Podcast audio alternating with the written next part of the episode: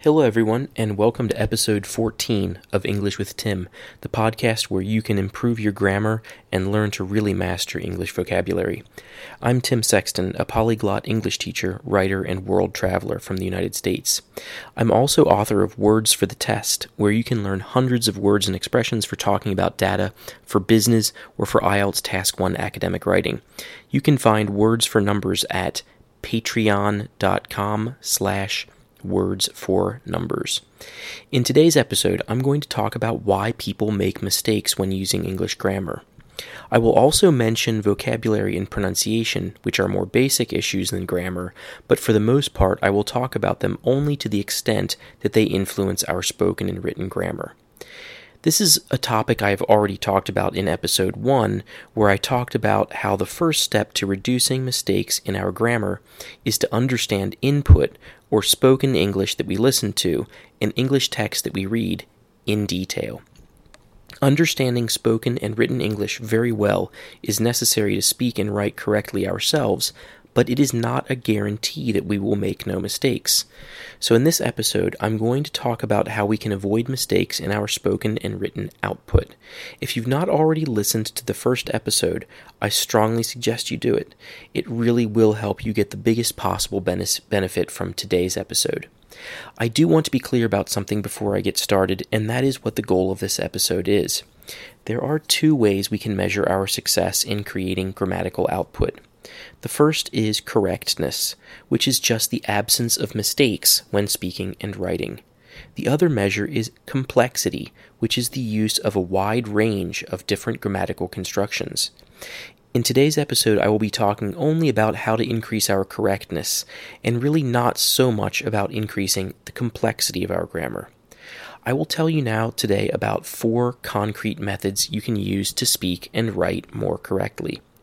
The first method is to make uh, the first method to make your output more correct is to turn it back into input in order to check the individual and words and parts of words that you are saying for correctness. You can do this by listening to a recording of yourself or by listening to your own speech live. I suggest you start by listening to recordings of yourself. That's because just speaking in a foreign language already takes a lot of effort. Think about all the different steps involved in speaking English. First, you have to formulate the next thoughts you want to express. Then, transform those thoughts into words from a language that is not completely your own. Then, think about which order to put those foreign words in. And then finally, making your lung, lungs, tongue, cheeks, and lips say the words you want to say. This is already four steps just to say a few words. When you listen to a recording of yourself speak, you are no longer doing any of these four steps, and you can spend all of your brain power on finding mistakes in what you've said before. You can also try to listen to yourself speak and check for your speech for correctness while you're still speaking. This is challenging because it needs to happen continuously and at every one of the four steps of the speech production process I mentioned earlier. In other words, you need to always be thinking about two things at the same time. I said that this is challenging, but I did not say that it's impossible. Listening to your own speech for correctness is challenging and possible, and it's also necessary if you really want to improve your grammar to the max. You can spend all day listening to recordings of yourself and finding mistakes in your speech long after you've already spoken, but the goal is to find and correct, or even better, prevent mistakes before you make them, not after. While I've been talking about the importance of listening to your own speech, you might have been thinking, wait a minute, why should I be the person who tries to find mistakes in my own speech? I'm the one who has problems with grammar, so what if I don't find mistakes? My answer to these questions is that you do know some grammar rules and that you will find some mistakes. You will also not just find mistakes, you will also start to ask useful questions about whether your speech is correct or not, and from there, you can decide what you need to learn. The second thing you need to do to make fewer mistakes in your grammar is to just speak more slowly. Remember that producing speech is a four step process, and when you hurry any one of those four steps, you make the whole process work worse. That's why I always ask my students who are worried about their grammar to speak more slowly, and when they do it, they always make fewer mistakes. Afterwards, I ask my students how much more slowly they think that they're speaking, and they often answer that they must be speaking at something like 60% of normal speed. But in reality, I barely hear any difference in their speak of speech speed. It seems like they're talking maybe 5% slower and are making maybe 50% fewer mistakes. Think about that for a second. Speak just a little bit slower and make half as many mistakes. That's a great result. People want to speak faster because they think it's cool and because they think that it shows success in knowing the language, and also probably because they think that others get bored when they speak slowly.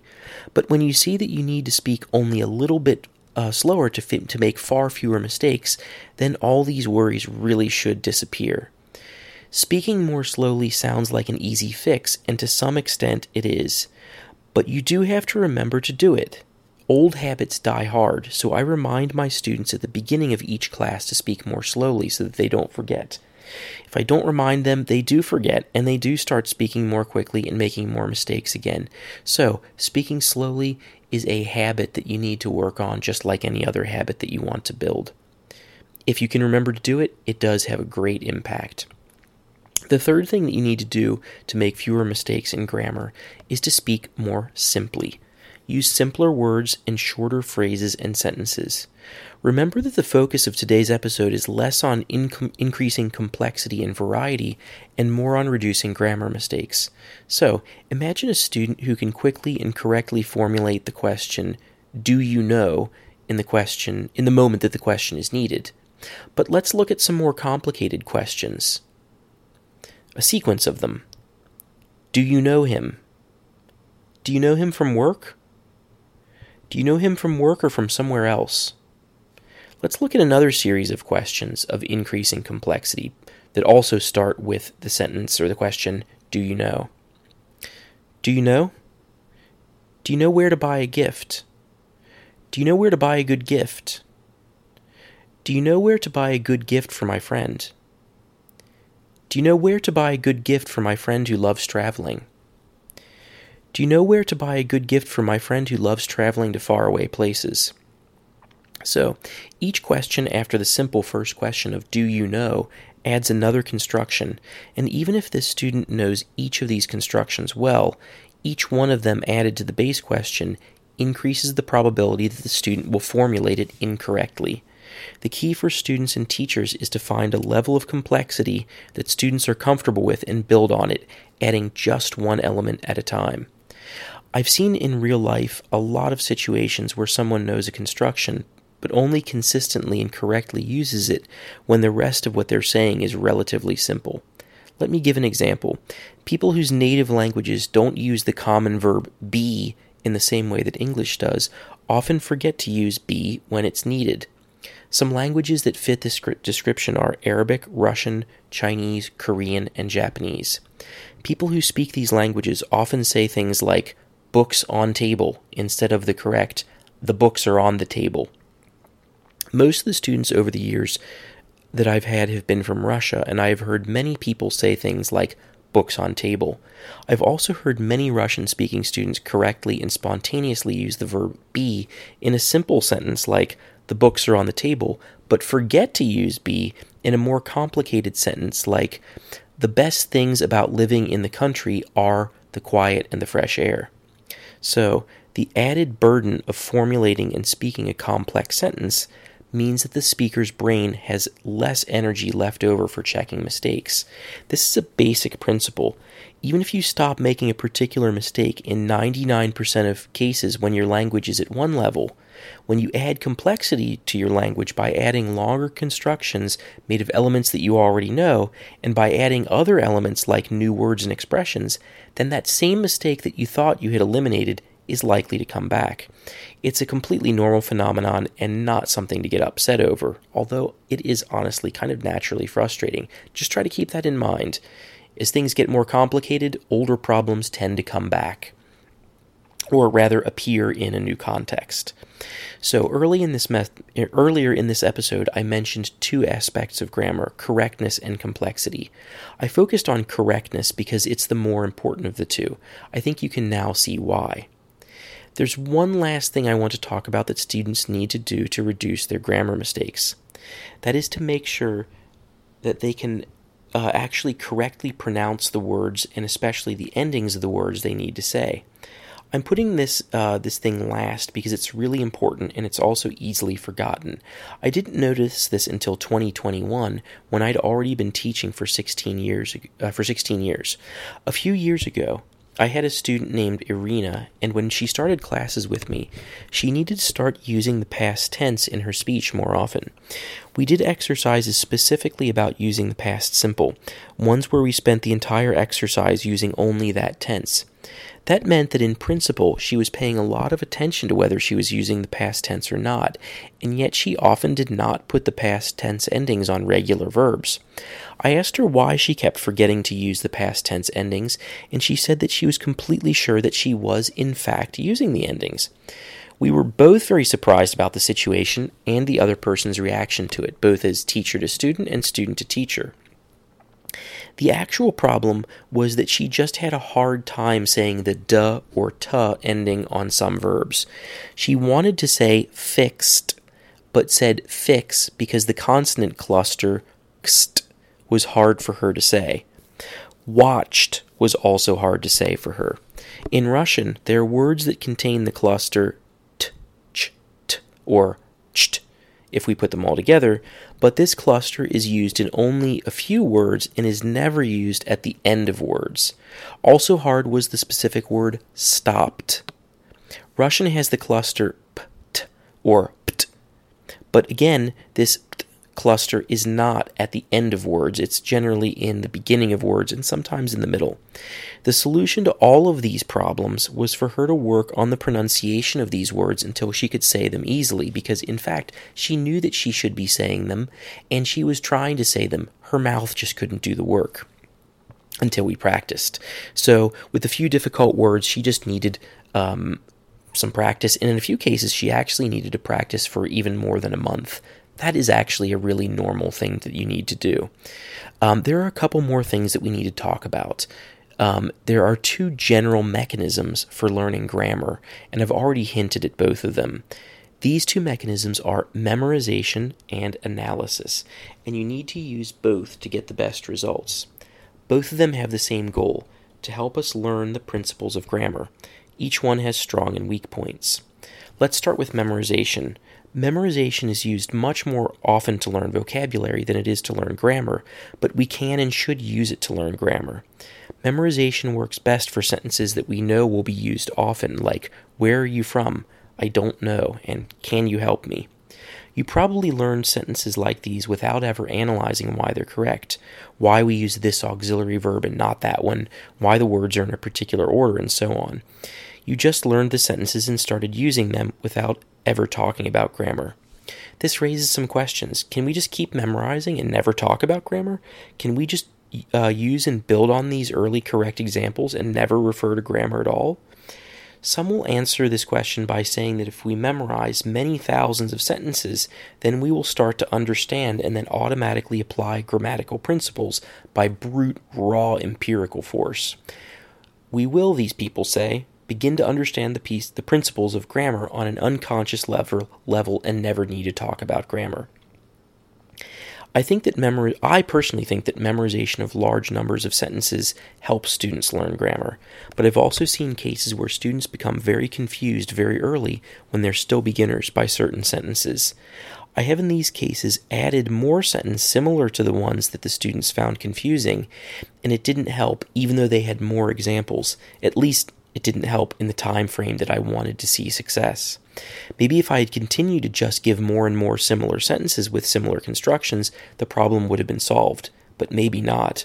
What in fact happened was that I explained why these difficult sentences were correct, and shortly afterwards my students stopped thinking of these sentences as being difficult or problematic. So, what type of sentences were problematic in the first place? There were about six things that could make a sentence difficult. First was that there were sentences where parts of speech didn't match up. For example, in English we say that someone is late, someone is late, where in Russian, whereas in Russian they say that someone lates. In other words, in Russian, late is a verb. This situation is not super common, but it's also definitely not rare, and I can suppose that it becomes more common when we're talking about language pairs like Korean and English, where the languages have really no common roots. Two, sentences with be were problematic, except for ones which were in the continuous tenses.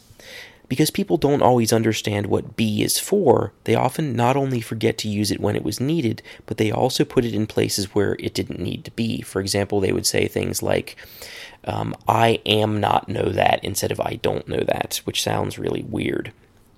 Three, um, this in turn meant that people had a hard time making questions because they didn't know when to say do and when to say be. Fourth, for the same reason, people also had a t- hard time making negative statements correctly.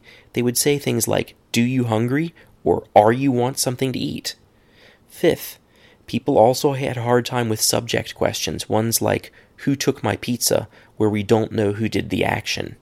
Six, sentences with words that can have lots of different meanings, like it, can, have, get, some, or at. Actually, it's worth going through this list again really quickly. Sentences with mismatched parts of speech, sentences with be, sentences without be, all types of questions, negations, sentences with common words like it, can, have, get, some, and at. This is, in fact, a lot of very common types of sentences. You could argue that these problems come from not understanding basic words, and so that the problem is with input rather than output. And indeed, you would be right, but the problem is still there. We need to explain what basic words mean. I mean, come on. If you think of the, the, the number of sentences that we're talking about, look, we've got sentences with be, sentences without be. Um, that basically just there covers almost everything that comes out of people's mouths. Um, people have to understand what these individual words mean, and we need to analyze these um, sentences on um, the level of patterns and not just, well, let's memorize the sentence and just think that it's correct. So, enough talk about using just memorization. How about using analysis, just analysis? Well, I've seen this method used over many years because it is the standard method used these days in classrooms and textbooks. Basically, this is how um, it works a teacher gives students a grammar rule, hopefully asks the students some questions to make sure that they really understand the rule, and then there's some practice with the rule in a controlled way to make sure students know how to apply the rule. And finally, there is some free practice and then correction. I've seen people succeed using this, meth- this method, especially when they are lucky enough to use it a lot because they purchased and attended a large number of classroom hours. And I've also seen people do less well with it, and not always because they didn't have enough classroom hours.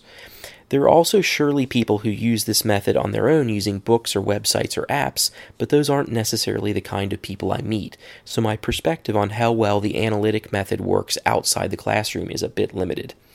On a very basic level, though, I do need to say that the analytic method has a lot of appeal because it teaches us patterns, aspects of language that repeat in many different words, phrases, and sentences. So, what approach do I suggest for people who want to improve their grammar? Well, I suggest you do the following. First, pay close attention to the details of what you hear and read and ask questions about anything and everything that you don't understand. I already talked about this in the first episode. Second, I suggest that you try to memorize large numbers of correct example phrases and sentences, and that when you don't understand something in one of them, you ask someone why a sentence is constructed in this way and not another one. Because if something doesn't make sense, you won't understand it and you won't remember it. So, that is all for today. Please share in the comments below what you think about today's episode. Tell us what you think of learning by memorization or analysis. And thanks again for listening. See you next week.